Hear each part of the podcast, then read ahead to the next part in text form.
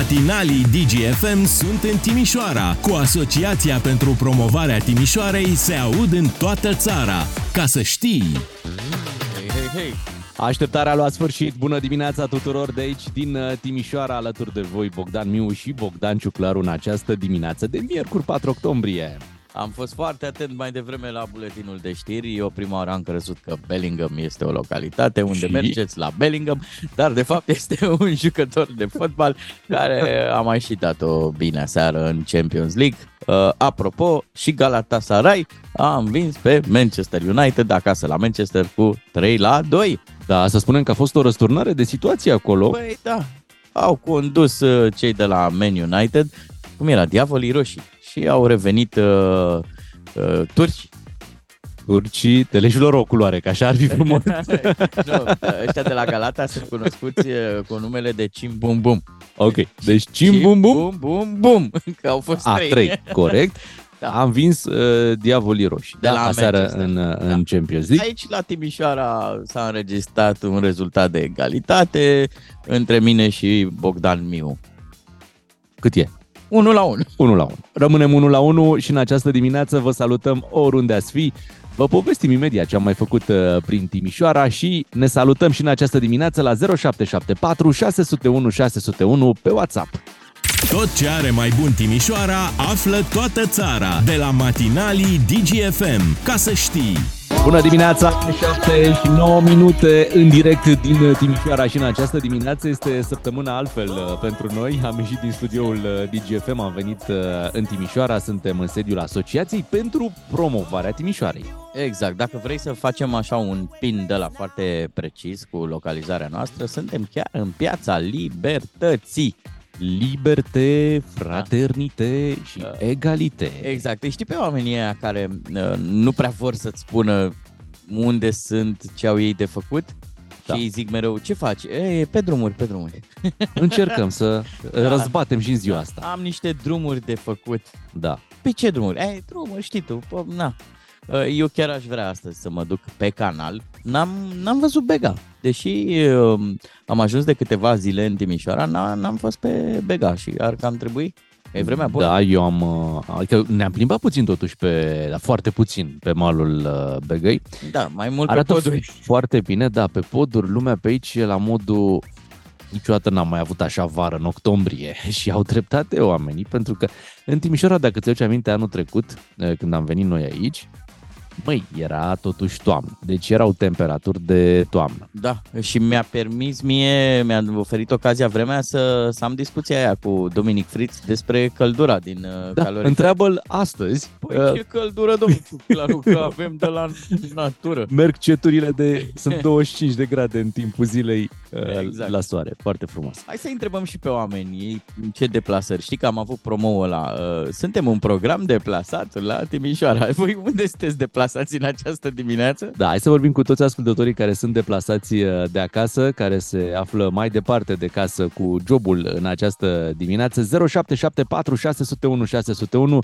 Dați-ne acolo mesajele voastre și ne ocupăm de ele ceva mai târziu. Bună dimineața! DGFM. Bună dimineața tuturor! Vă mulțumim pentru mesajele pe care ni le-ați trimis la 0774 601 601. Hai să citim uh, câteva mesaje pe care le-am uh, primit de la ascultătorii noștri. Bună dimineața, eu sunt deplasat prin uh, Germania. Hei, te salutăm Andrei. Uh, Bună dimineața, sunt din Râmnicu Sărat și am venit în cursă exact la Timișoara. Am ajuns la 4 dimineața, am condus toată noaptea.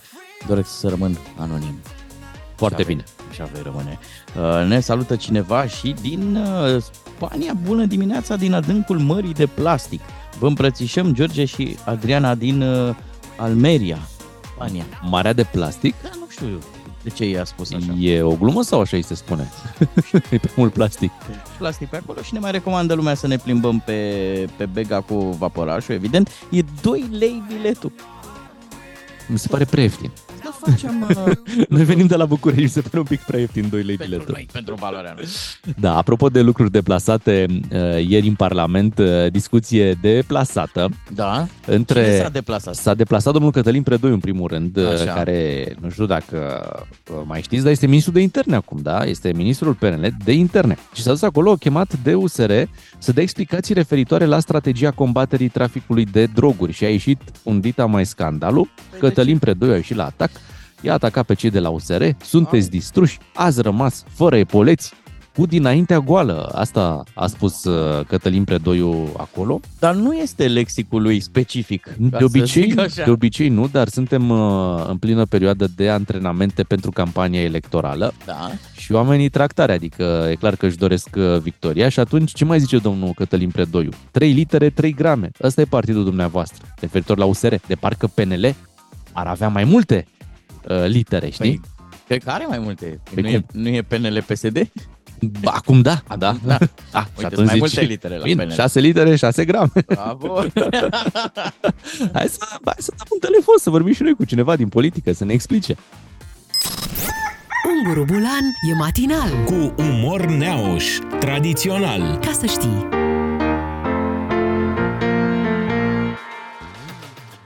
Este cu noi în această dimineață domnul Ciordache. Florin Ciordaș! Domnul Ciordache, bună, Bună dimineața! dimineața, scumpilor! Cum e la Timișoara? Păi Mâine să în toată nu vă țara. Prindeți, sper că nu vă prinde microbul să puneți de o revoluție, că nu e momentul, pe bune, îi stricați planurile lui Ciolacu. Te încuminți, te încuminți. Da, dumneavoastră îl știți pe domnul Predoiu? Destul de bine, Bă, eu am povestit pe coritoare cu el, am mai zâmbit așa jovial, bine, n-am înțeles niciodată ce vrea că să, să, să, să, să, știi, nu știu ce vorbește, dar zâmbeam așa că era semi-simpatic, dar Bă, la internet nu face nimic, la justiție n-a dat niciodată o ordonanță, deci e așa, inofensiv cumva, el e pe acolo, dar nu e. Nu e pre-doiu, e post-doiu cumva, știi, că după el nu rămâne nimic. Oh. Da, de ce ai izbucnit ieri așa? Frate, să moară Gibilan dacă înțeleg. Deci când l-am văzut am zis, nu e ăsta, n-a, a intrat duhul rău în el și a început să dea, pac, în USR. Nu știu ce a avut cu ei, că mie mi-e simpatic acum USR un pic așa. Sunt drăguți că ei nu fac nimic, știi? Mai Oh. mult așa, când picoplească e foarte ușor de dat vina pe ei. Sunt un fel de chindia a politicii. Scuze, Oh. ciuclare, alt, nu mi-a venit alta, îmi pare rău. Na, ce Vai, să vai, vai. și a început predoiul bam bam bam bum bum bum, dar el nu e așa de tupeist normal. Știi? Și culmea că ieri l-am înțeles tot ce a zis, pe cuvânt. Întrebarea e... Ia sta, stați o secundă. olu! Stați o Salut, secundă. bună dimineața, eu Regel, Tivanu, la toți everybody, permiteți să intervin și eu pu- puțin, Kelemen, Hunor este. Oh, bună dimineața! Ce, Eu ce sunt Servus, surpriză! Servus, Florine. A făcut De salut, atingere. Kelemene, tată. O întrebare. Domnul Hunor, știți cumva ce l-a apucat ieri pe domnul Predoiu? Bă, deci părerea mea este că a vrut că să arată că face și el ceva. Pe, să se simtă util, că poate că cineva i-a tras atenția la el, că predoiul, fă că lucrezi. El este un om foarte calm așa și așa de calm că nu te deranjează nici cu un salut câteodată, pe cuvânt. Chelemene, nu le înțelegi tu, bă, tu le înțelegi pe ăsta ce vorbește cu sa, sa, sa, ia, spune. Uh, Mie mi s-a spus că vorbește limba română, dar foarte puține cuvânturi înțeleg de la el. nu? Dar ai, ieri, Bistoș, că am înțeles tot ce a spus. USR a spus că este uh, ciuma acestei țări, așa tre- bine, asta trebuie dezbătut la un pahar de palică. Da, sunteți de acord cu ce s-a zis ieri? Eu sunt da și nu. Mie îmi place că să fiu cu două picioarele în două luntre, că nu se știe niciodată. Deci auziți, a, Predoiu mai bine să ne spună ce facem cu buzatul, frate, că ne crapă obrazul de rușine. Ne face breazla de jenă peste tot așa. Noi nu facem de-astea, Doamne ferește, să f- ce-a făcut buzatul. Noi așa chelemene, ia zi, tu ai furat, mă? Nu și nici gura nu miroase, te rog să mă crezi. Da, vedeți? Poftim. Dar când vă întâlniți în privat, uh, cam ce povestiți? E, Cam tot așa, dar doar că în privat noi folosim cuvintele adevărate, știi? Nu vorbim în e- eufemisme. Noi spunem ai rămas cu dinaintea goală, noi spunem pe nume. Uh, ai plecat cu pantalonii murdari. Păi dacă te-ai băgat în... Mă rog, așa e în politică, știți cum e. Eu când mă întâlnesc cu psd și peneliștii, noi de obicei spunem bancuri cu Ițic și Drul. Ați auzit vreodată bancuri cu Ițic și Drul? Mm, Nu. Cu Nu, drul, nu. uh, nu, drul, drul. A, drul, drul. A, ok.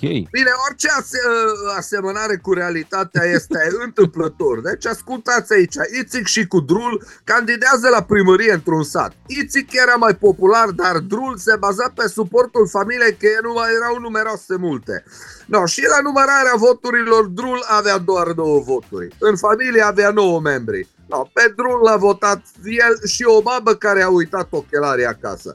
Încă o dată spun, orice asemănare cu realitatea este întâmplător. Sziasztok, la revedere! Unguru Bulan la DGFM. Cum îl știi, cu toate personalitățile la el.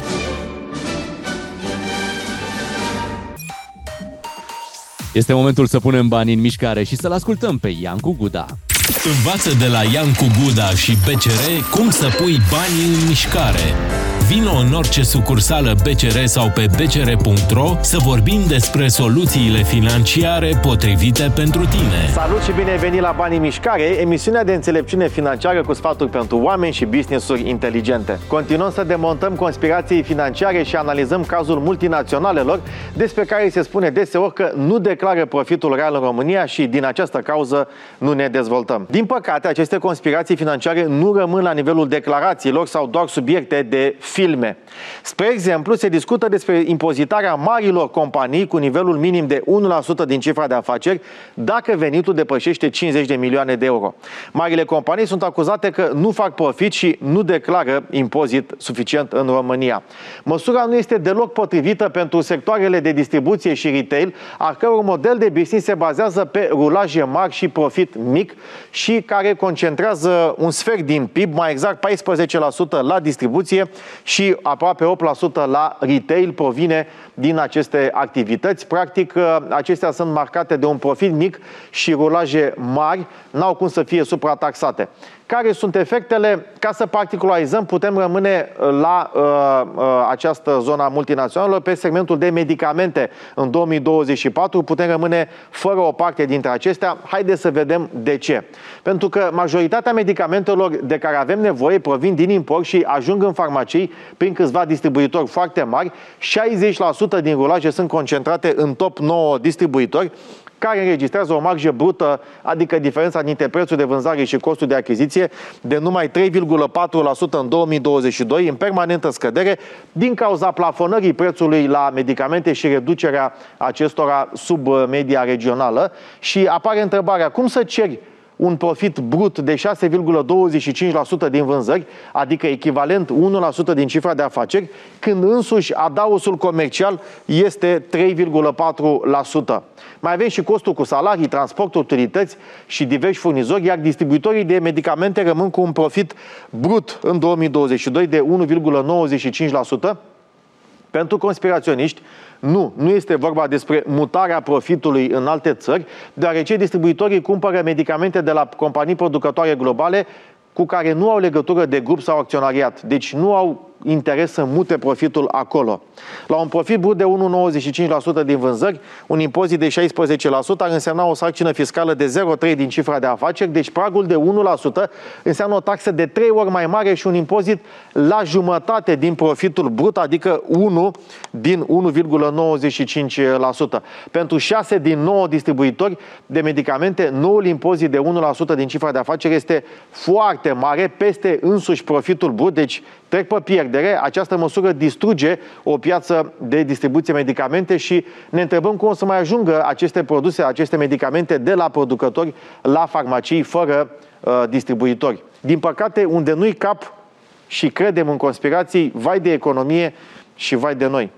O să continuăm să vorbim despre conspirații financiare în episodul următor, așa că țineți aproape și nu uitați. Banii sunt întotdeauna în mișcare. Fii înțelept și fă să lucreze pentru tine, familia și afacerea ta. Continuă călătoria și învață să pui banii în mișcare cu BCR. Te așteptăm în sucursale sau pe bcr.ro. Emisiune sponsorizată de BCR pentru o Românie inteligentă financiar. Bună dimineața, 7 și 41 de minute, suntem în continuare deplasați la Timișoara, așa ne anunță promul, nu, pe care îl avem uh, legat de această săptămână în care, iată, suntem în Timișoara. Iar uh, cei care ne ascultă sunt și ei în mișcare. Am primit o imagine cu un răsărit de soare din Marea Mureș. Cei răsare soarele la Finteușul Mare. Let's make Finteușul great again. Așa e, dacă Uh. îl plătești, răsare, normal. Dacă nu îl plătești, nu știu dacă mai răsare. Da, ne-am lămurit și cu um, Almeria. De ce este marea de plastic? Așa. Cauza solariilor. Văzut din aer, pare o mare de plastic. Ia uite-te. Ah, ok, ok, Uitați-vă ok. și voi acum către Da, difuzoare. da, da, da, da. Uitați-vă se că ne vede, se arată, vede, se ne arată ciuclarul pe telefonul Exact. de WhatsApp. Vedeți? Ah. Acolo deci sunt solare și Solarii. solarii, solarii. Așa și uh, din cauza asta se numește Marea de Plastic. Exact. Un salut de la Arad, UTA Arad, pentru Poli Timișoara. O așteptăm în Liga 1. Ia Bune. uzi, Ce ia frumos. uzi. Uite, Asta e o prietenie Da. total neașteptată. Bună dimineața, dragilor! Vasilică și Oana din Bacău vă salută. Vă așteptăm cu drag de pe șoselele Europei. Zi frumoasă din Franța! Ce frumos! Uite, Exact.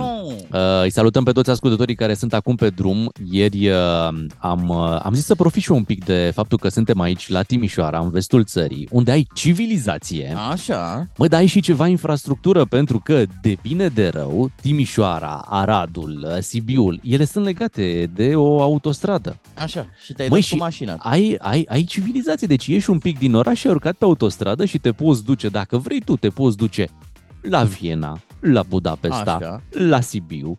Spre București n-ai cum să ajungi pe autostradă în momentul ăsta, adică să ai E uh, o mică, autostradă o mică sincopă. pe Valea Oltului Da, acolo. da. Și mă uitam, băi, deci te simți uh, ca în vest, te simți Aha. ca afară. E, e foarte frumos. Deci... Să Deci- ai autostrada așa la 10 km de tine și ai ieșit. Știi? În ziua în care eu am făcut 15.000 de pași aici, pietonal, în Timișoara, tu ce eu, am, drumuri ai? eu, am, eu am făcut kilometri și fii atent.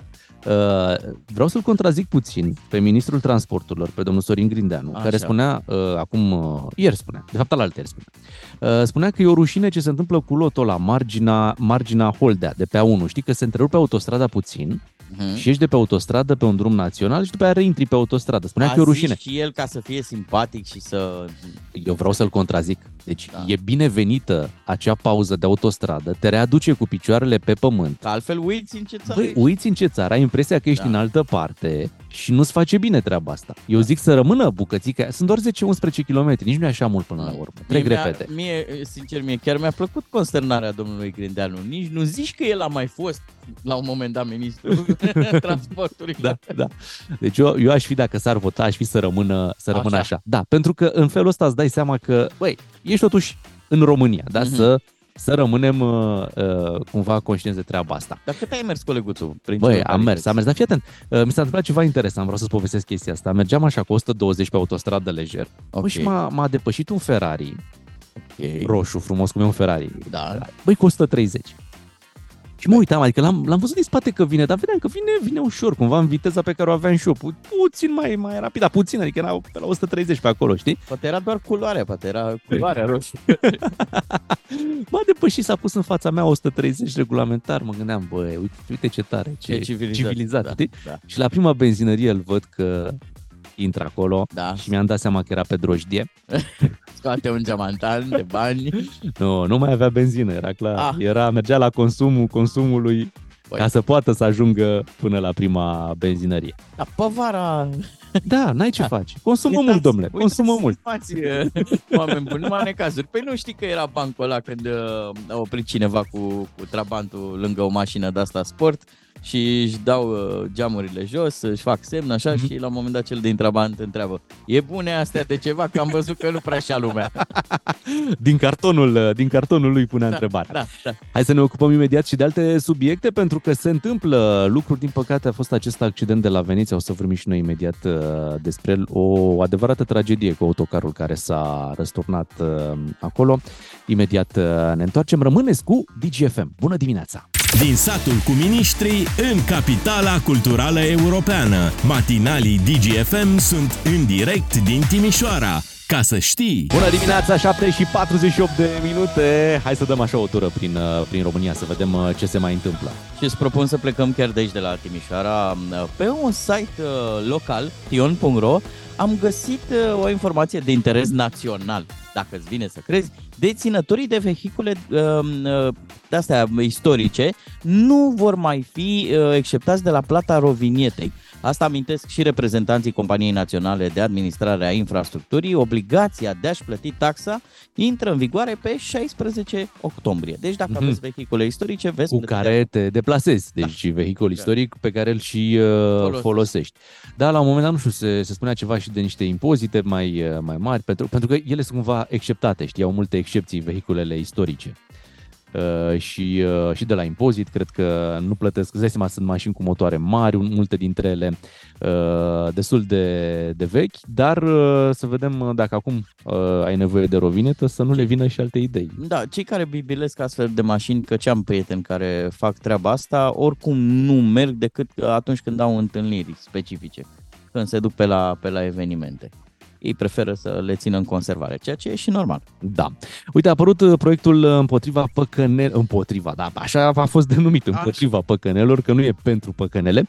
Uh, prevede niște lucruri interesante această ordonanță de urgență care reglementează din ce în ce mai dur activitatea operatorilor jocurilor de, de jocuri de noroc din România.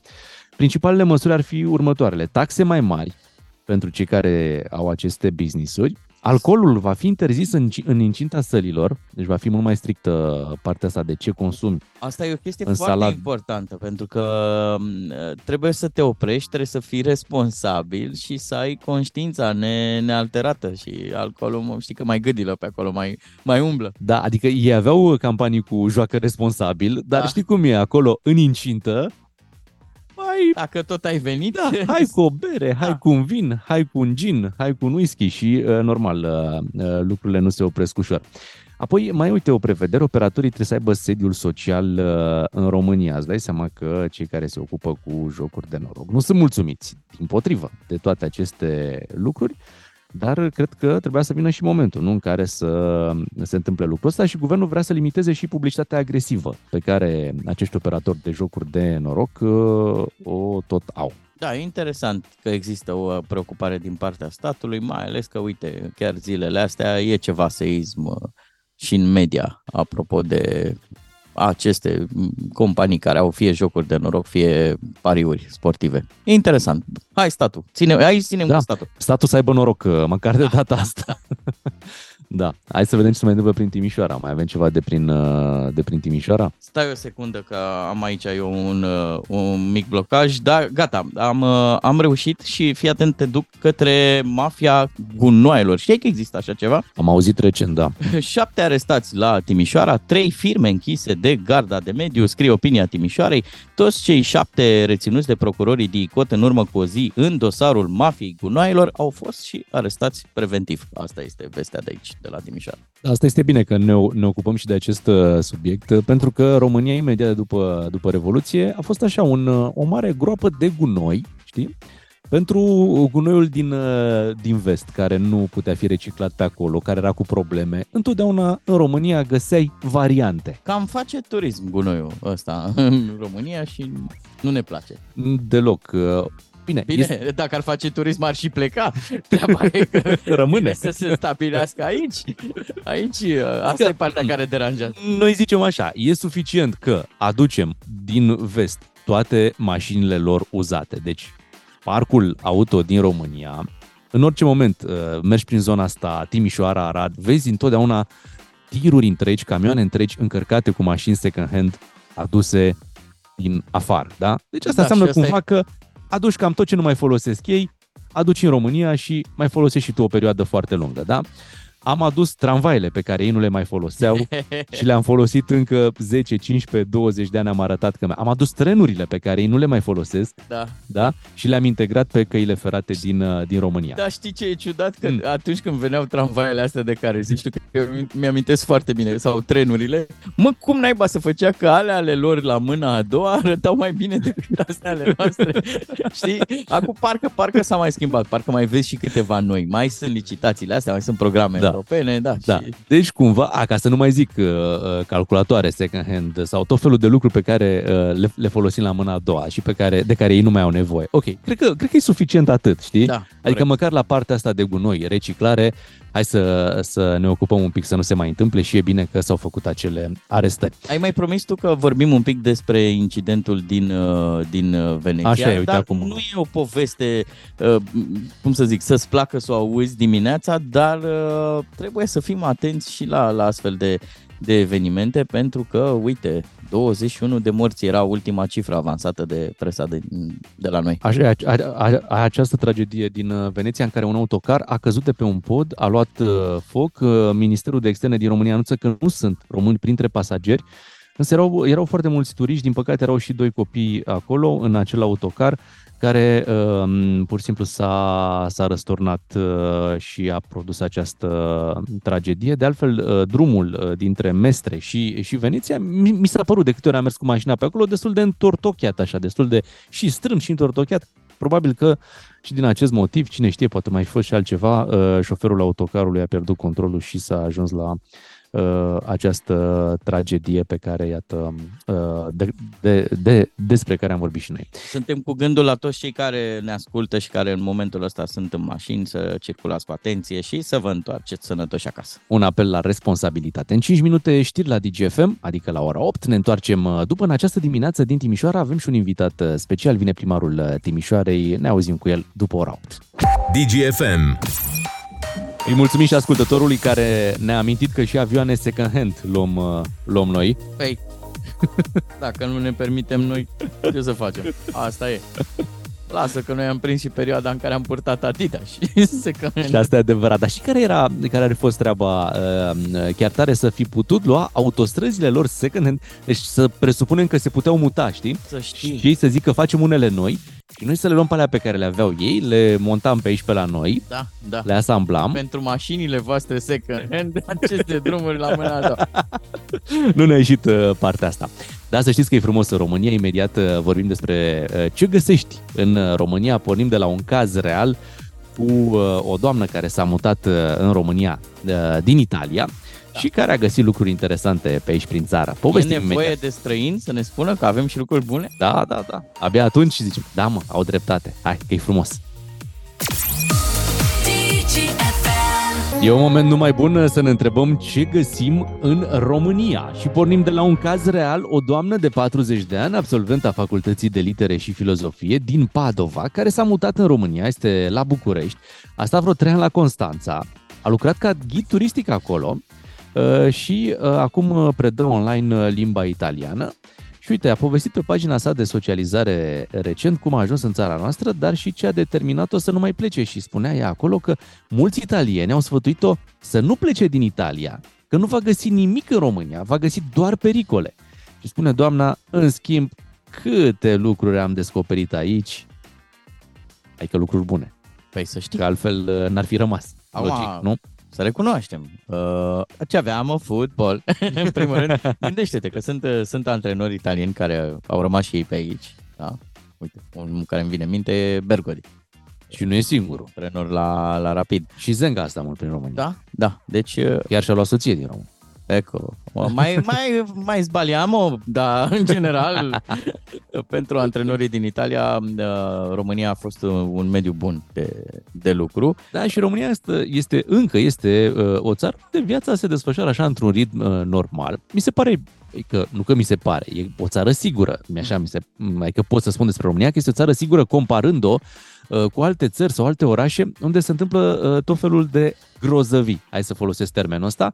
Uh, vorbim de acea uh, violență stradală, de oameni care sparg uh, mașini în plină stradă.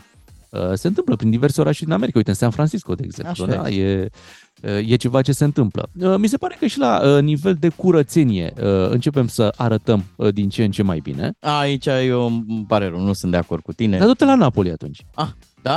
da. E, Du-te la Napoli dacă nu ești E mulțumit de groaznic ce, da, acolo? de ce vezi în România. Mie mi-ar plăcea pe, pe potecuțe, pe cărări de munte să nu mai găsesc tot felul de A, bine, caserole, bine. pahare de Vorbeam de plastic. orașe, da, ok, Aici acolo e- pe munte, da, unde e ține de de lucru. noi, într-adevăr, e mizerie. Unde mai, unde mai are cine să strângă după, lucrurile arată cât de cât uh, ok. De acord cu tine. Uite, eu îți propun să facem acest exercițiu de ce lucruri și bune și rele se găsesc în România împreună cu ascultătorii 0774 601 601 este numărul nostru de WhatsApp. Uh, aș pune și eu ceva pe, pe platouaș cu lucruri care se găsesc la noi. Două, două detalii. Uh, mulți au petreceri, da? Party. Există noțiunea asta. Bă, noi avem chefuri. Chefurile sunt ceva... Și avem chiar chef de chefuri. Oh, aici, da. Nu mai zic. Nu ne de jucăm, da? treaba asta. Deci dacă avem un talent în a face uh, ceva mai, mai sus decât uh, un party, bă, noi facem chefuri. Și uh, o să-i mai vedeți pe mulți prin filme, prin emisiuni de-astea culinare, mulți se laudă că fac barbecue. Păi fratele meu, care ești fratele meu, dacă te invită un român la un grătar, o să vezi că acolo e un fenomen social, e mai mult decât, Decât un uh, barbecue. Da, Pe care uh, tu îl faci uh, în, în curticica ta. da. E o Da. relație de asta foarte rece așa. Spun, Ai văzut carnea- un vreun film uh, grătar făcut în altă parte decât în curtea din spatele unei case? Păi noi știm să facem grătar oriunde. balcon. Oriunde. Vă amintește de celebru grătar de la Marriott. De, de... deci noi am pus grătarul... Era parcă Gigi Becali acolo, nu? Da. Care făcea un grătar uh, chiar în, într-un balcon de la hotel. De altfel, noi când vom trimite primul satelit, Îl vom El va trimite fi un cu, grătar. cu grătar și cu mult fum. 0774 601 601. Când spui România, spui și aici completați voi prin mesaje. Așadar, ce găsim prin România, ce găsim frumos, ce găsim autentic, ce ne place cel mai mult. Așteptăm mesajele voastre și le citim imediat. DGFM. Asta este frumos în România, ne pricepem și la samba, dar știm și cu dansurile populare. Uh, samba noastră este sârba. Așa e. Vă povesteam despre acea doamnă din uh, Italia stabilită în România care a găsit o mulțime de lucruri frumoase pe aici și din când în când, într-adevăr, uh, trebuie să ne zică cineva venit din afară. Băi, ce țară minunată aveți, ca și noi să ne aducem aminte ce țară minunată avem.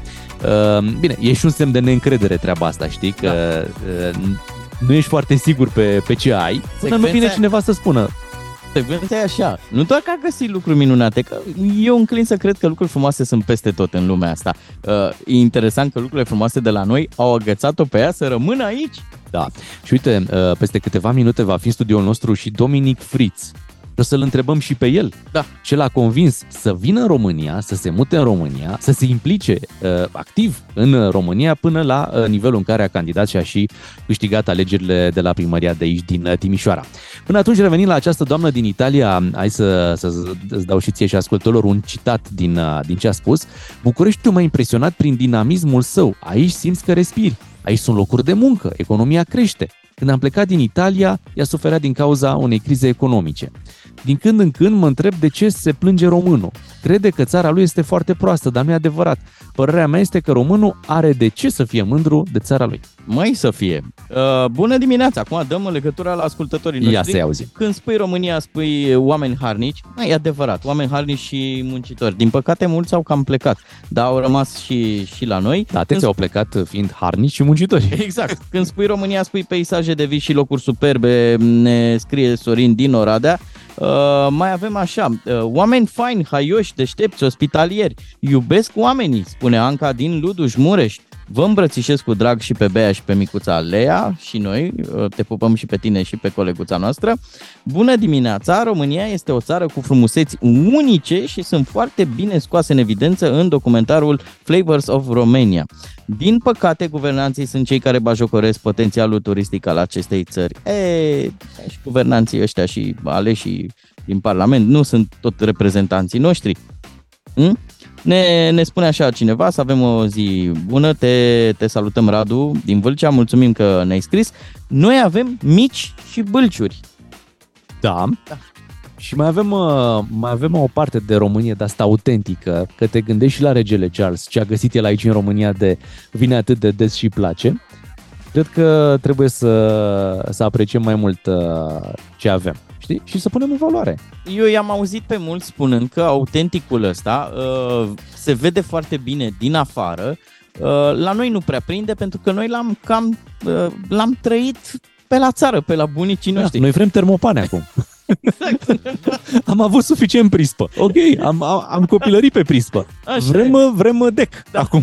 Vrem să stăm pe dec în, Da. da. în grădina. Vrem să aducem toaleta în casă. E, ala- Asta e o poveste de 30 de ani.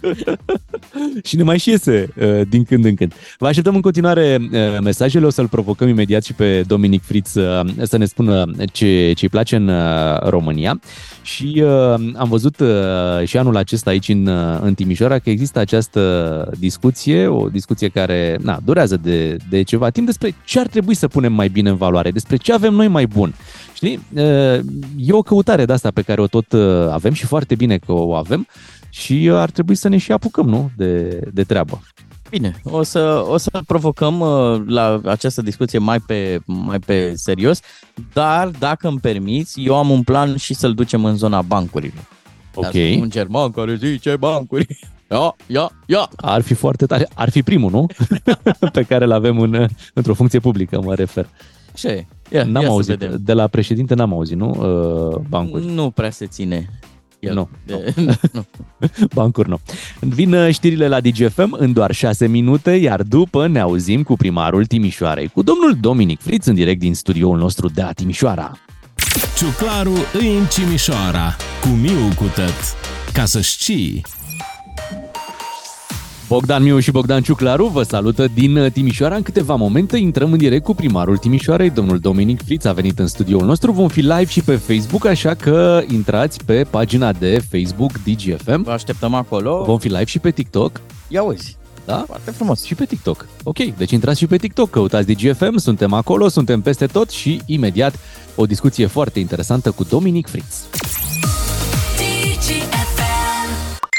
Matinalii DGFM. La radio, dar și în văzul lumii, în direct pe Facebook. Ca să știi... Îi salutăm și pe ascultătorii care au intrat acum uh, pe Facebook să ne vadă live din Timișoara cu primarul Timișoarei. Îi spunem bună dimineața domnului Dominic Fritz. Bine ați venit la noi în studio. Bună dimineața, mulțumesc pentru invitație și de asemenea bine ați venit în Timișoara. Și noi mulțumim pentru invitație în acest caz. Uh, Chiar e, e un oraș uh, fabulos și ne face mare plăcere să, să-l luăm la pas, pentru că, într-adevăr, e, e un oraș în care uh, e foarte plăcut să, să te plimbi. Noi am auzit că în urmă cu 20 de ani ați venit prima dată în România și uh, voiam să știm dacă prima dată ați venit aici în Timișoara sau a fost alt uh, punct al țării unde ați luat Nu, contact cu România? Chiar aici în Timișoara nu am vorbit atunci nici o babă de românește, cred că știam ceau și te iubesc și cam atât. A, deci ați venit din dragoste. Uh, am, nu, bine, am, m-am pregătit pentru o eventuală dragoste. Uh, până la urmă m-am îndrăgostit de fapt de Timișoara. Am lucrat un an ca voluntar la o casă de copii, adică am terminat uh, liceu în Germania și am vrut înainte să încep facultatea să fac ceva uh, cu folos și să descoper ceva nou și atunci soarta m-a dus aici în Timișoara și imediat m-am nu știu, atmosfera asta multiculturală, să aud la 1500 de kilometri de, de casa mea, să aud propria mea limbă vorbită în oraș, dar și română, maghiară, să trec prin Piața Maria unde a început, a început Revoluția. Deci a fost, nu știu, pentru prima oară am înțeles atunci ce înseamnă să fie european cu adevărat și asta m-a învățat Timișoara și am tot revenit și restul e istorie. Mai știți exact care a fost detaliul ăla care v-a agățat să rămâneți în, uh, în România și în Timișoara? Uh, Acum, clar că au fost mai, mai multe chestii, dar uh, cu siguranță au fost momente în care am simțit o diversitate mult mai mare decât o cunoșteam de la mine acasă și prin urmare cumva mai multe lumi de descoperit. Nu știu, dacă în tramvai auzi uh, o doamnă vorbind cu o altă doamnă pe maghiară și vine o a treia doamnă și dintr-o dată se schimbă limba de conversație în germană și apoi mai vine un domn și vorbesc în română uh, sau și în... Eu am mers uh, cu copii deseori în biserică uh, catolică în care s-a rostit tatăl nostru și în germană și română maghiară, adică efectiv am, am zis am toată Europa într-un singur oraș uh, și era mult mai interesant decât satul la mine acasă în Pădurea Neagră, uh, unde drăguț. toți erau la fel. Da, chiar, chiar aveți toată Europa și ați avut-o și încă o aveți anul acesta, mai ales pe partea de cultură. Timișoara este capitală europeană a culturii. Um, Cum vi se pare că arată orașul uh, în plin uh, sau pe partea de final, să spunem, a acestui an uh, dedicat culturii? Se întâmplă lucruri absolut fabuloase în acest an și asta pe de o parte, la noi în comunitate sunt foarte mulți oameni care vor să se implice, avem 2500 de voluntari și aici vorbesc despre, nu știu, elevi care după școală vin să rupă bilete la un eveniment, la seniori care uh, stau în tricouri galbene de voluntari în centru și dirigează turiști, uh, la, nu știu, manageri de bancă care sunt șoferi pentru VIP-uri de care vin la aeroport în centru, adică e o efervescență foarte mare în comunitate și în același timp avem, uh, da, foarte mulți oameni care ne vizitează, ne vizitează unii sau mulți dintre ei pentru prima oară, chiar și din România. Sunt mulți care poate n-au mai fost de 10, 20, 30 de ani și sunt șocați de ce văd aici, și, și, dar și mulți turiști din străinătate. Am avut anul acesta pentru prima oară și o vizită de stat al uh, președintelui uh, german și multe, multe alte lega- delegații importante și fiecare dintre ele cumva uh, plec de aici cu o anumită imagine despre Timișoara, dar și despre România și asta de fapt e miza acestui an, să schimbăm percepția pe care Europa o are uh, de la noi. Pentru că sunt foarte mulți uh, cei care ne ascultă acum și poate printre ei sunt și oameni care n-au venit niciodată în Timișoara. Dați-le un motiv pentru care să vină pentru un weekend, pentru câteva zile sau chiar și pentru o zi în Timișoara. În primul rând, Timișoara e frumoasă ca aspect fizic. Uh, S-a schimbat foarte mult, s-au renovat foarte, foarte multe clădiri. Acum, noi, vreau să spun clar, noi nu suntem Disneyland, adică nu vii aici într-o, cumva, într-un oraș de bazm în care nu mai există nicio... Dar știți că și Mickey Mouse era prin politică. în moment. Uh, da, Ah, nu, acum că ai nu, am, zis. nu am de a face cu uh, nici cu el, nici cu uh, fostul sau actualul lui partid.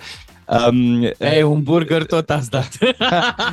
Dar ideea, asta e ideea, adică nu, nu vrem să prezentăm perfecțiunea, ci tocmai această, acest oraș în transformare, în care mai ai și ruine industriale care acum se transformă în spații culturale, avem un fost depot de tramvai pe care, îl- uh, din care facem centru de artă și tehnologie, dar bineînțeles că centrul nostru istoric cu trei piețe uh, e, e absolut superb și instagramabil, uh, cum să spun. Și în al doilea rând se întâmplă foarte multe și este un vibe în oraș, o atmosferă foarte internațională, foarte veselă, e o energie care se simte um, imediat pentru fiecare care vine în acest oraș și care uh, e molipsitoare și de aceea cred că uh, toți cei care vin aici, fie români, fie din străinătate, sunt încântați. Dar i-ați supărat un pic pe timișoreni, înțeleg că ați apelat la un oltean, la Constantin Brâncuș, adică nu, nu erau suficient de mulți. Ce să- Suntem, uh, uh, suntem români și suntem foarte mândri de, de Brâncuși.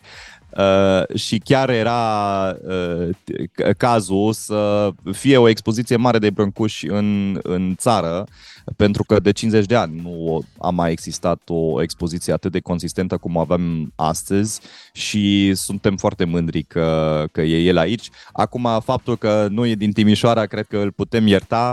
Uh, oricum, uh, a, a stat și mult în Paris și tocmai e o poveste europeană, de fapt. Adică, um, și, și cred că și ne învață multe despre uh, cât de mult contează ceea ce faci și mai puțin contează neapărat uh, uh, cumva pentru valoarea pe care o ai uh, unde te-ai născut. Să vă pun un pic în dificultate. Uh, exercițiu de imaginație, ieșiți de aici și vă întâlniți cu un timișorean care vă va zice, domnule, ce atâta capitală culturală, uh, ăsta e un los câștigător mai degrabă pentru cei care au terăsuci, uh, unități hoteliere, pentru mine timișoreanul de rând, care e câștigul? Mie cum mi se schimbă viața că s-a făcut capitala asta culturală? Da, e o, e o întrebare foarte legitimă și de aceea noi din start nu am vrut să facem o capitală care arde foarte multe focuri de artificii, nu știu, cu mulți bani, aducem aici artiști mari uh, pentru niște concerte și spectacole uh, mari care atrag turiști și după aia în 31 decembrie închidem, uh, gata și ne întoarcem cumva la, nu știu, la tristețea vieților noastre. Nu, toată miza capitală este tocmai să descoperim prin cultură, prin evenimente, prin ceea ce se întâmplă anul acesta, o nouă legătură cu comunitatea și asta este pentru noi toți un beneficiu uriaș, adică avem școli care se implică, unde, nu știu, dintr-o dată se creează o nouă legătură între părinți și profesori, între copii și cartierul lor, avem firme care se implică, adică tot acest spirit de, de colaborare, de, con, de contribuție la soarta orașului e ceva extrem de valoros care se poate pune mai Uh, dificil se poate spune în cifre ce înseamnă pentru oraș, dar înseamnă foarte multe. Și în al doilea rând, bineînțeles că avem și niște lucruri foarte uh, uh, concrete. De exemplu, o să deschidem al doilea cinematograf deja uh, în weekendul următor, uh, pe care l-am reabilitat și unde foarte, foarte mulți timișoreni vin. Deci în primul an Cinema Victoria a avut uh, peste 600 de spectacole, filme, uh, aproape 40.000 de spectatori, care pentru un mic cinema independent, să zicem, e, e foarte important și acum mai deschidem o sală de încă 500 de locuri fix Unde în piața... o deschideți în vila aceea pe care ați recuperat-o? Nu, acolo, acolo facem o grădiniță, nu e destul de mare, chiar dacă e foarte mare, dar nu e destul de mare pentru un cinematograf. Uh, în direct în piața operei uh, va fi Cinema Timi și suntem foarte mândri și că reușim și sunt foarte mulți timișoreni care vin acolo. Să ne mutăm și la acest uh, subiect pentru că Timișoara an la rând a avut această problemă și încă există problema cu vile istorice care au fost luate cu tot felul de acte, unele nu erau deloc în regulă. Aveți o primă victorie în acest sens, deci o vilă istorică pe care ați recuperat-o. Așa este și... Cum ați reușit? Da, cumva printr-o, aproape aș spune, printr-o manevră juridică foarte deșteaptă. Deci au fost în anii 90, au falsificat multe acte, apoi au făcut mai multe vânzări, cumpărări, cumpărări și a existat un proces penal deja acum aproape 10 ani care a anulat toate aceste acte. Doar că apoi nu s-a mai întâmplat nimic. Primăria, de fapt, nu s-a întabulat, întabulat pe această clădire și noi acum am spus, băi, dacă s-au anulat toate actele din anii 90, haideți să mergem înapoi la ultimul act care stă în picioare din punctul de, de vedere juridic. Și ultimul act este în 1950, actul de naționalizare, uh, în care sfatul popular al uh, Timișoarei a fost trecut în CF și noi am mers Uh, la cadastru și am spus, vă rog să treceți ultimul act care n-a fost anulat, ci este acel act uh, și um, prin asta am reușit să ne, să ne intabulăm. A fost o mișcare mai curajoasă, primăria a stat mai degrabă pasivă în toți uh, acești ani, tocmai de aceea mulți timișoreni au fost supărați. Um, și eu acum uh, spun că gata, trebuie să ne luptăm și noi pentru aceste clădiri, pentru aceste vile. Urmează și altele pe care le veți... Uh, eu sper să urmeze și altele și acum luăm, adică sunt din procesul ăsta penal care s-a finalizat în 2016 deja, sunt efectiv mii de pagini de dosar și noi mergem acum, căutăm în arhive și căutăm pentru fiecare câte o soluție juridică cum să ne intabulăm. Pentru pe că... asta îi trebuie unui primar în prag de alegeri, că vă faceți dușmani acum. Și înțeleg că mai aveți o problemă și cu terasele de pe Bega. Uh, da, adevărul deci este... stricați niște prietenii. Uh, bine, cu, nici uh, cu mafia pe, pe malul Begăi, nici cu mafia de pe Bulevardul Loga, unde sunt aceste vile, nu am avut niciodată prietenii. Dar da, adevărul este că îmi fac dușmani. Acum proprietarul, fostul proprietar fals, penal, acestei vile, deja a ieșit cu amenințări că merge până la Bruxelles, că eu sunt rasist și fostul primar Robu era cum era, dar totuși putea să stai cu inima liniștită și acum cu mine nu mai poate poate să doarmă. Da, dar în același timp, cred că marea majoritate a timișorenilor s-a săturat ca patrimoniul orașului, adică pe malul Begăi vorbim de 100 de mii de metri pătrați de domeniul public care a fost ocupat în ultimii zeci de ani ilegal, unde s-au făcut construcții ilegale și ci că nimeni n-a văzut nimic. Și acum trebuie să vin eu și deschid Da, da, se fac, se fac nu frumoase acolo totuși. Ar fi păcat Uh, Păi unele, uh, unele sunt uh, și legale. Adevărul este dacă Dar odată știți că se constru- fură mireasta la noi. Uh, nu știm cât de legal este. odată, odată construiești pe domeniul public, fără autorizație, tu nu mai ai cum să intri în legalitate. Dacă acum pe stradă afară îți faci o casă, indiferent cât de frumoasă e, eu trebuie să vin cu buldozerul și trebuie să-ți da, dau jos casă. Dacă vrei să faci ceva frumos cu banii tăi și cu viața ta, fă-o pe terenul tău și cu autorizație de construcție. Deci aici cred că trebuie să și, uh, să și învățăm că nu există întotdeauna uh, o ușiță prin care scapi. Uneori când faci o prostie și când furi uh, și când prostești o comunitate întreagă, atunci trebuie să și plătești. Suntem cu Dominic Friț, intrați și pe Facebook, mai avem, uh, mai avem puțin din discuția noastră. V-aș întreba un lucru pentru că toată lumea vorbește despre potențialul pe care îl are Timișoara. Și aș vrea să vă întreb la cât estimați dumneavoastră că este în acest moment atins potențialul pe care Timișoara îl are. În procente, la cât se află în momentul ăsta, din cât ar putea uh, să aibă acest Eu oraș. cred că mai avem foarte mult, adică în primul rând potențialul economic deja e, adică avem uh, aproape dublu de investiții străine față de exemplu de Cluj, care de multe ori este luat ca, uh, ca un fel de exemplu de, de bună dezvoltare. Dar Deci Clujul avem- este cumva restrâns ca Exact, teritoriu. este și restrâns ca teritoriu. Asta este un mare avantaj al Timișoarei, că noi avem cumva încă avem teren, să zicem, mulți la marginea Timișoarei, dar să știți că uh, nu doar pe partea de producție, dacă vorbim de industrie, uh, uh, sunt mulți care vin aici. Eu anul acesta am deschis, cred că șase uh, noi uh, birouri, filiale, uh, unde firmele și-au mutat uh, departamentele de cercetare și dezvoltare aici sau uh, serviciile interne ale unor firme din Germania. Deci încă este un potențial foarte mare, dar ca să atingem acest potențial, bineînțeles că trebuie în continuare să fim un oraș în care vrei să trăiești, un oraș în care vrei să te muți și mai ales un oraș uh, din care nu vrei Dar să te muți spuneți un altundeva. procent, că în politică e cu procent, n-ați văzut și în sondaje. La cât estimați uh, în momentul ăsta că se află Cât de Timișoara? turate sunt motoarele, da. Da. Bun, E la motoarele- 30%, e la 50%. motoarele Sunt uh, turate, nu știu, la 60, la 70%, dar încă avem un mare, mare potențial de creștere și asta se vede și în cifre. Să dau și eu un pic cu bățul prin gard, uh, vă duc un pic pe terenul politicii. Se întrevăd mugurii unei prietenii cu, cu cum îi zicea domnul Ciolacu, cu Freddy, cu PSD-ul, pregătiți terenul pentru o alianță? Ad- Uh, adevărul Vă este- pregătiți pentru uh, alegeri, pentru un nou mandat și urmează o prietenie cu PSD-ul? Nu, în primul rând mă pregătesc uh, uh, să luăm un nou mandat, eu la primărie, USR, uh, la Consiliul Local, dar și să fim pe primul loc la europarlamentare și la celelalte runde de alegeri. Pentru că cred că e foarte important să transmitem un semnal foarte clar că Timișoara este un oraș pro-european și deschis și momentan uh, singurul partid care garantează pentru asta este USR. Ei, lumea Dar prin viață avem- zice că cu Dominic poate mai merge, cu partidul o să fie mai greu să mai prindă Consiliul Local, adică să aibă majoritate.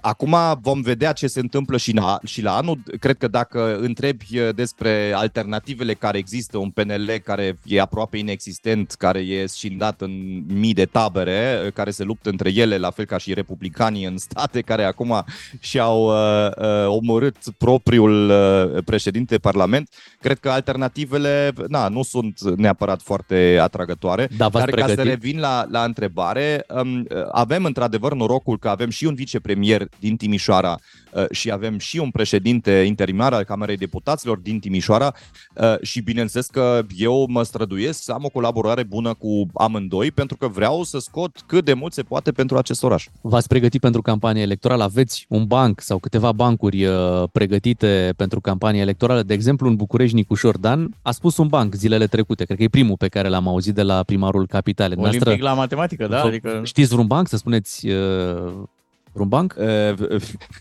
trebuie să recunosc, mi-au, uh, mi-a mai spus uh, un coleg că trebuie să mă pregătesc pentru uh, ocazia în care cineva mă întreabă de un banc, pentru că eu nu, nu Se, se câștigă alegeri și cu bancuri. Eu, exact, eu neamț fiind, uh, eu nu prea o am cu uh, bancuri și nu prea știu uh, Vă sunteți cu bancuri. hazul?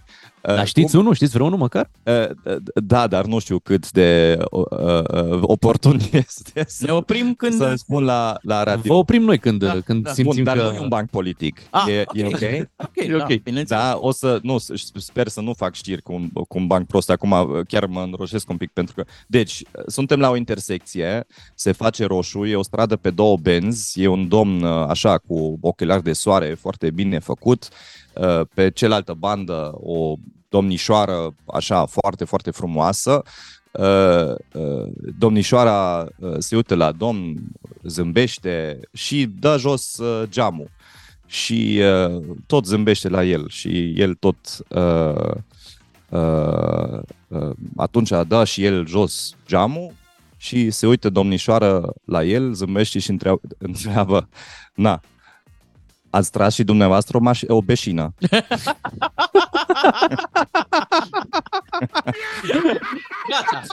Scuze, na, Nu, nu, n-a- că de aici Nu, începe nu. popularitatea noastră. Da, cred că ăsta este momentul. Într-adevăr, a, a, a trebuit să luptați cu Nicu Șordan, dar cred că lupta este foarte, foarte, foarte strânsă în momentul de față. Mulțumim mult pentru... N-a Pentru- fost politic, dar atât. Nu a fost, Dacă- uh, A fost deloc. super Așa e. și eu cred că e genul de banc la care râde și Claus Iohannis. Este un banc românesc sau este E pe nemțesc? filieră germană, da, asta. Bă, să fiu sincer, l-am, l-am auzit de la un copil de 10 ani și... și am vrut și eu, da. Mulțumim mult pentru prezența din această dimineață. Mult succes uh, cu ce mai aveți de făcut anul acesta, cât uh, Timișoara este încă capitală europeană a culturii. Dominic Friț a fost invitatul nostru aici în uh, matinal. Vin știrile orei 9 după ora 9. Ne auzim cu Florin Negruțiu. Matinalii DGFM. Întotdeauna bucuroși de oaspeți. Ca să știi... Matinalii sunt în Timișoara, Bogdan Miu și Bogdan Ciuclaru vă salută de aici din Timișoara. Imediat pornim duplexul cu Florin Negruțiu. Ne auzim cu Florin și o să vorbim uh, de limitarea plăților cash de peste 5.000 de lei. Da, și până când intră Florin Negruțiu ai 50 de lei. Dar nu până la salariu, până intră Florin Negruțiu. Până intră Florin Negruțiu. S-ar putea să coincidă cele două. Imediat ne auzim cu Florin Negruțiu. Rămâneți cu matinalul DGFM și Jean Paul chiar acum. Florin Negruțiu e matinal. Deloc convențional. Ca să știi. Suntem și astăzi în direct cu Florin Negruțiu. Facem uh, acest duplex București-Timișoara. De fapt, Timișoara-București astăzi. Bună dimineața, Florin! Salut! Bună dimineața! Zine ce se întâmplă, ne lasă ăștia fără cash, rămânem toți pe drojdie. Da, uh, vor să limiteze plățile cash, uh, prima dată la companii, pe urmă treptat la cetățeni, să nu mai poți plăti decât în limita, limita 5.000 de lei pe zi. Explică ei că vei putea face aceste plăți dacă ești persoană fizică uh, până la 5.000 de lei, în schimb pentru PFA-uri și nu numai pentru PFA-uri și pentru uh, firmele, operatorii economici, către un alt agent economic, cel mult 1000 de lei pe zi plăți cash sau 2000 de lei în magazinele cash and carry, pentru că acolo era o discuție cumva separată. Cine sunt ei și de ce avem meci cu ei? Care, de ce ne... Păi uite, am stat toată noaptea și am făcut la țigare și m-am gândit Ia. și am scris și eu un proiect de ordonanță de urgență privind unele aspecte referitoare la limitarea și reglementarea șpăgii. Sunt uh, okay. patru uh, puncte, vă rog să le urmăriți cu atenție, pentru că vreau să mă asum și eu răspunderea pe acest uh, proiect de ordonanță de urgență. Punctul numărul 1, să se limiteze șpaga per capita.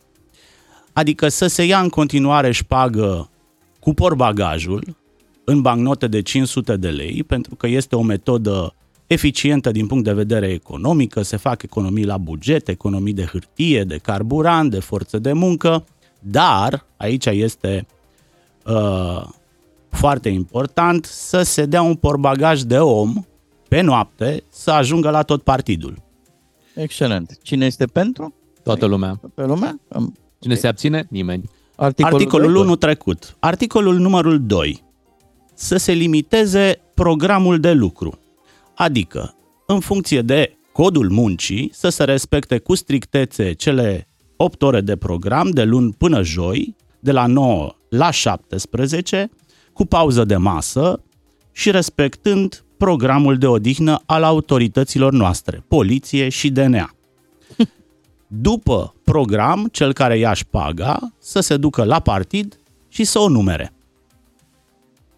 Suntem pentru, să știi. Da, eu am un am- amendament să o și împartă.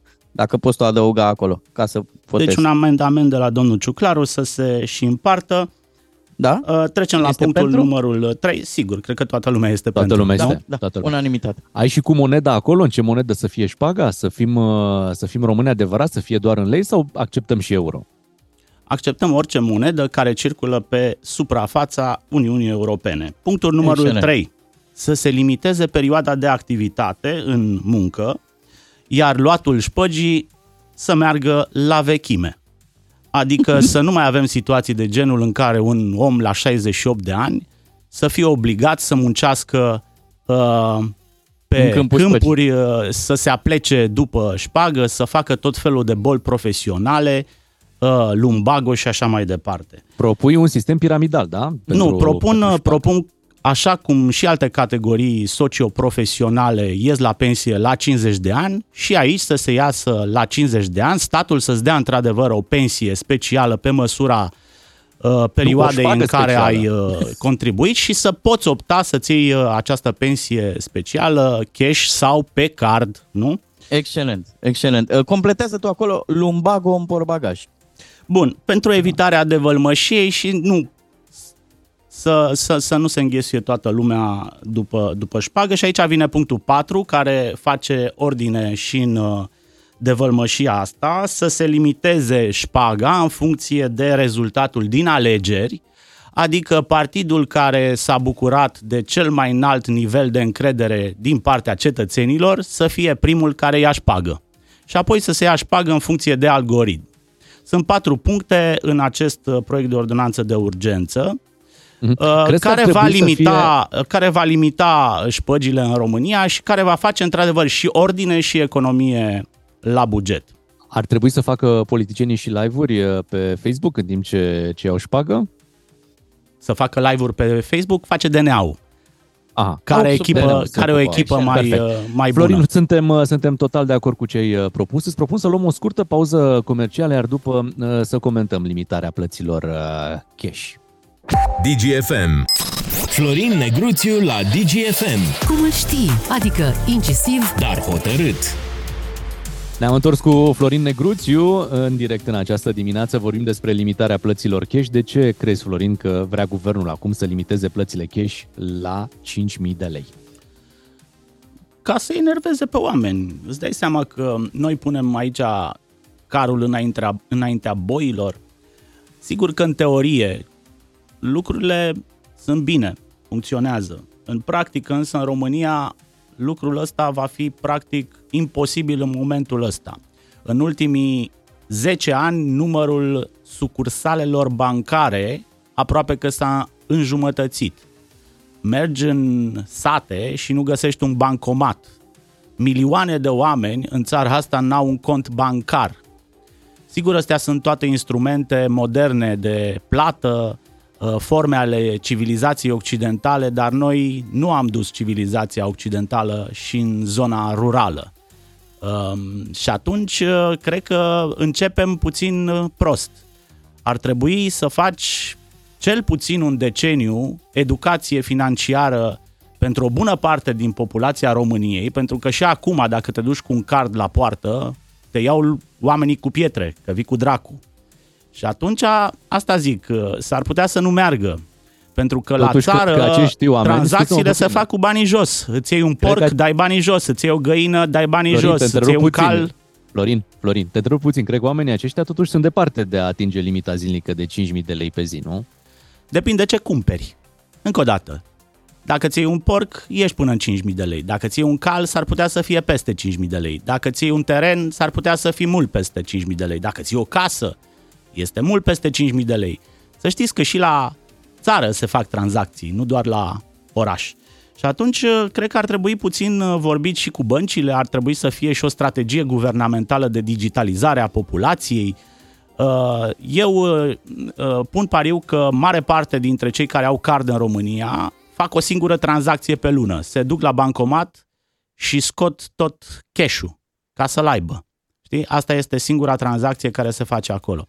Deci da, s-ar putea să meargă în vreo 10 ani. Gândiți-vă că nici suedezii n-au ajuns uh, o țară fără cash, deși a fost obiectiv de țară.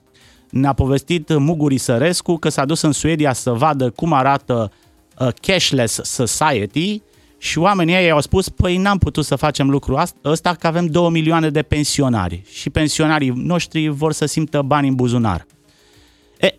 E, noi nu suntem încă la nivelul Suediei, s-ar putea ca rezistența să fie ceva mai mare aici în România. Dar sigur, în teorie este o idee foarte bună, însă aș începe totuși de unde uh, se fac uh, uh, banii cu, cu cisterna sau cu porbagajul sau cu uh, tirul în uh, zonele alea de care povesteam în prima parte a emisiunii.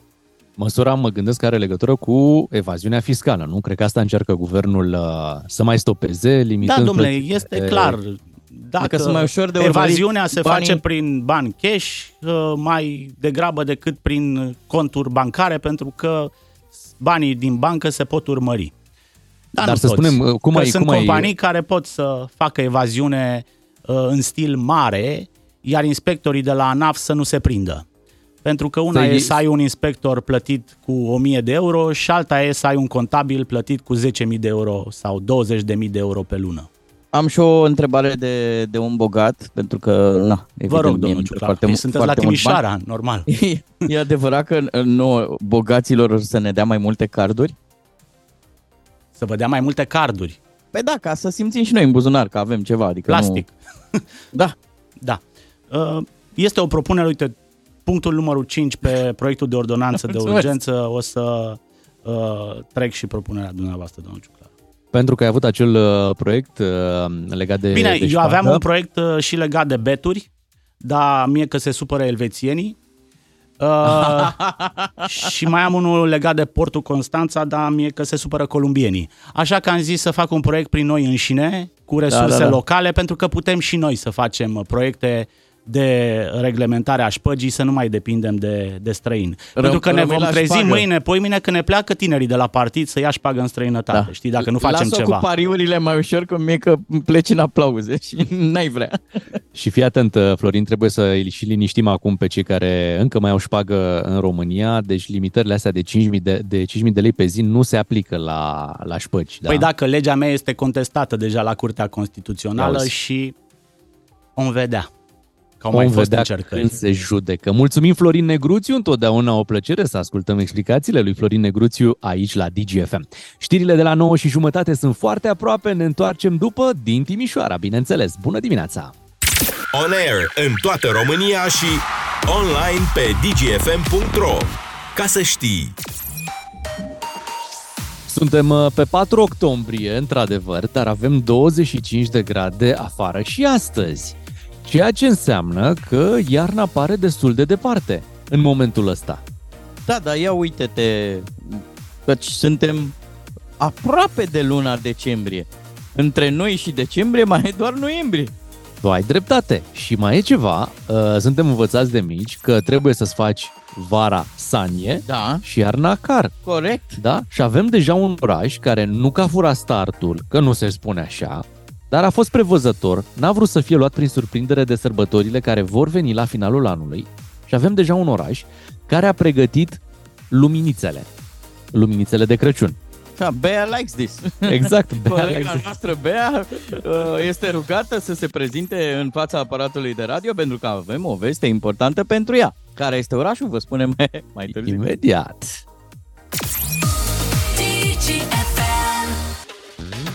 După piesa asta aș vrea să-l aud pe Jason Derulo și cu Feliz Navidad. Cred că ar fi uh, chiar potrivit. Sau cum pădăvește Mama Bradu.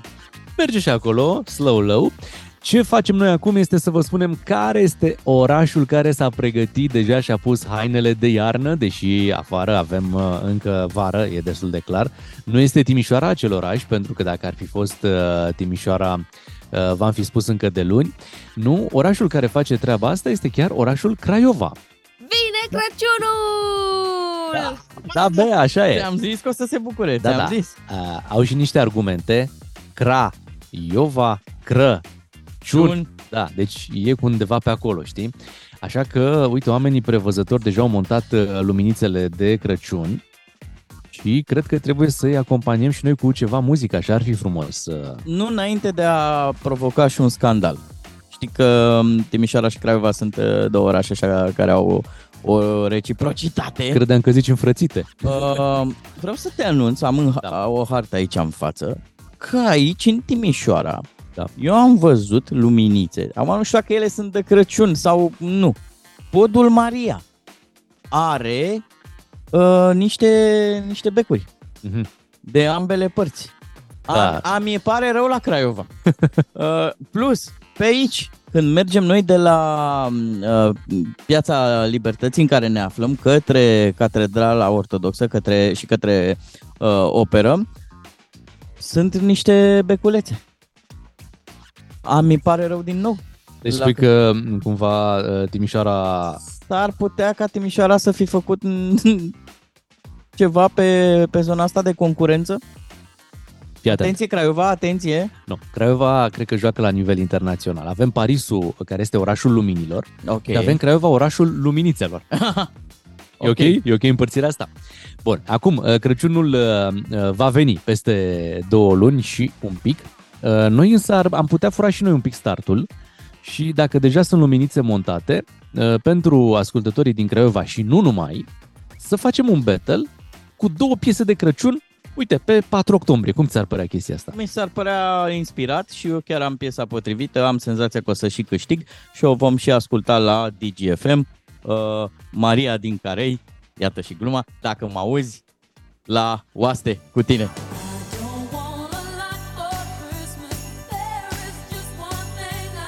Deci tu propui piesa asta de la Mariah Carey. Nu că o propun, uh, e clar că o să câștig cu ea. O plăcea și Bea, stimați ascultători. Deja.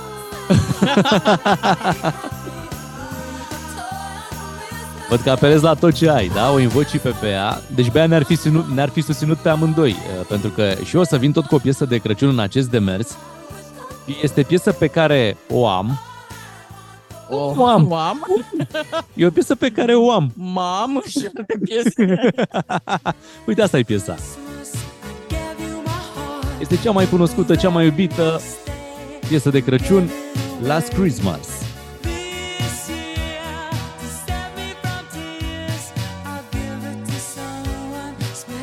Asta nu e piesă de Crăciun, uh, stimate colegi, e de insula iubirii, asta e de, de trădare în dragoste. Da, dar piesa asta se ascultă în special de Crăciun pentru că videoclipul este făcut, a fost Cu făcut flanele de Crăciun. exact cu flanelă, cu zăpadă, cu mașină de teren care merge la casa de la munte, exact ce avem noi românii, casa de la munte, Da, da, da. super mașină de teren. Și atunci, uh, asta este propunerea mea, o am cu Last Christmas și uh, hai să vedem ce piesă o să câștige în această dimineață în uh, battle-ul pe care vi-l propunem. La, uh, cum facem, luăm pe WhatsApp uh, voturi sau uh, la telefon? La telefon îți la propun. telefon. Bine. 031 400 2929. Sunați acum să votați uh, una din cele două piese. Vom lua 5 apeluri telefonice, iar piesa care adună cele mai multe voturi, bineînțeles, o difuzăm, da? Evident. Riscăm să evident. facem treaba asta, da? Mergeți Ok, la... nu știu de ce, pentru că dacă o difuzăm integral, s-ar putea să înceapă să iasă sărărița pe drum și să arunce în stânga și în dreapta. Nicio problemă. Setăm aparatul de aer condiționat pe 15 grade și, bineînțeles că la radio, la 031 400 2929, votăm All I Want for Christmas. All I, nu, e All I Want for Last Christmas. Asta votăm. Hai să vorbim cu Francis din uh, Beiuș. Bună dimineața, Francis! Neața, Neața! Neața, miu, miu, Neața. miu, miu. miu, miu. Auzi, de trei ori, deci am deja trei voturi. Mulțumesc, Francis, pentru, pentru încredere. Uh, 031 400 2929. Mergem la următorul uh, apel telefonic să vedem uh, cu cine votează următorul ascultător. Așadar, un vot pentru Last Christmas. Beiuș un vin fiert. Da. Bravo, bravo.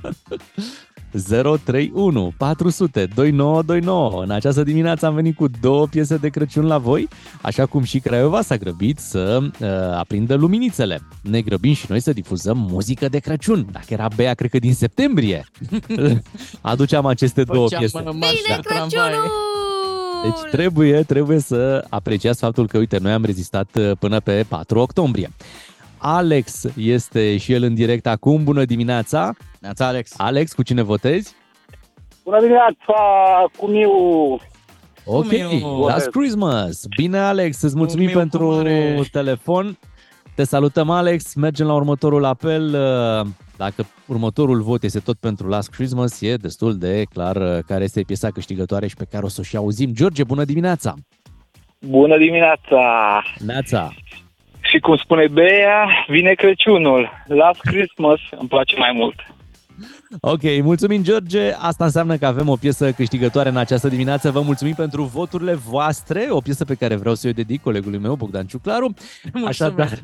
Eu și cu Mariah Carey plângem acum în pumni, dar nu-i nimic, că avem timp să ne luăm revanșa. Era să zic Crăciunul e departe, dar uh, din acest moment, după ce vom difuza noi această piesă, va fi mult mai aproape. Așa de e. noi. Hai să o ascultăm ca în povești, avem soare ca în povești, avem o zi de vară ca în povești și gândul merge, bineînțeles, și spre Crăciun cu Wow! Last Christmas! Bună dimineața! Cred că în curând cei de la Administrația de Meteorologie vor ruga radiourile să difuzeze intens aceste piese cumva pentru răcorirea atmosferei. Populației. Da, și răcorirea populației trebuie făcut din toate direcțiile, trebuie acționat astfel încât uh, să ajungem la normalul perioadei, cum uh, se spune, deși niciodată ai văzut, niciodată nu suntem în normalul perioadei când vorbim de temperaturi, tot timpul temperaturi mai mari decât normalul sau mai mici decât normalul. Noi nu, nu mai atingem normalul uh, perioadei. Nu e acasă normalul.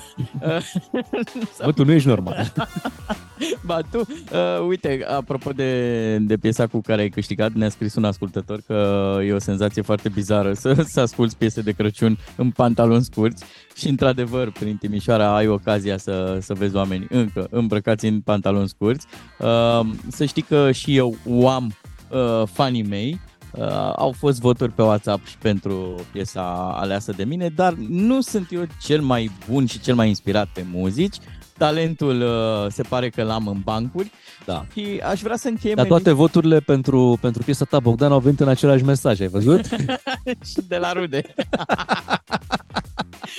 Evident. Păi, dacă știi că de Crăciun cu rudele îți faci treaba, adică da, e te duci adevărat. pe la rude, mănânci de la rude, Da. primești voturi de la rude. E adevărat. Uh, hai să zic un banc pe care l-am auzit. Uh, evident, nu se poate ridica la înălțimea celui zis de Dominic Fritz. Apropo, da. o să-l vedeți pe, și o să-l auziți pe rețelele noastre sociale.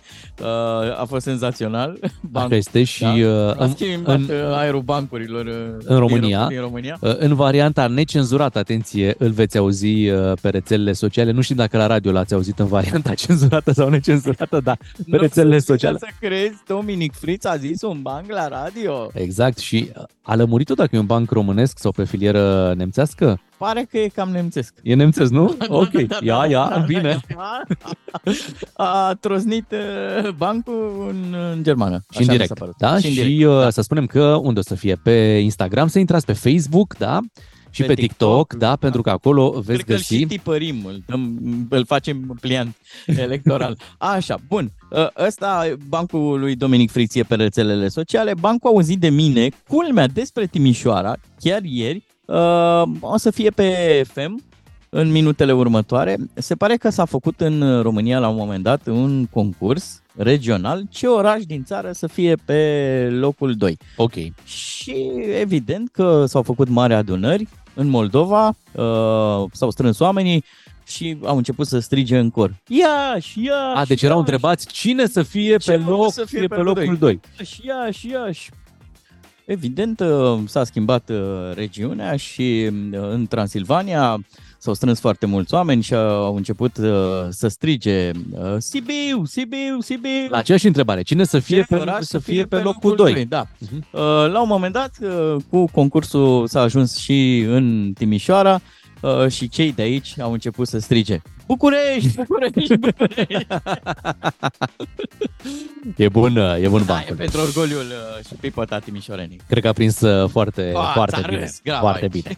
Așa că v-am convins. Ne mai- Ne mai ascultați și mâine? Mai ascultați și mâine pentru că și mâine suntem uh, tot de aici uh, din uh, Timișoara. Până, până vineri rămânem uh, în uh, oraș. Ne bucurăm de atmosfera pe care... Colega noastră din Căspuță de la București, noi chiar ieșim Așa la este. plimbare. Vă dorim o zi frumoasă pe mai departe. 4 octombrie este o zi foarte bună de, de toamnă și de planuri bune pe care să le aveți. Noi suntem Bogdan Miu și Bogdan Ciuclaru. Mâine dimineață ne vom întoarce aici la radio. Nu plecați însă nicăieri acum pentru că la ora 10 vin știrile DGFM. Să aveți o zi frumoasă, ne reauzim mâine dimineața. Cu Asociația pentru Promovarea Timișoarei, matinalii DGFM ți-au adus capitala culturală europeană mai aproape. Ca să știi!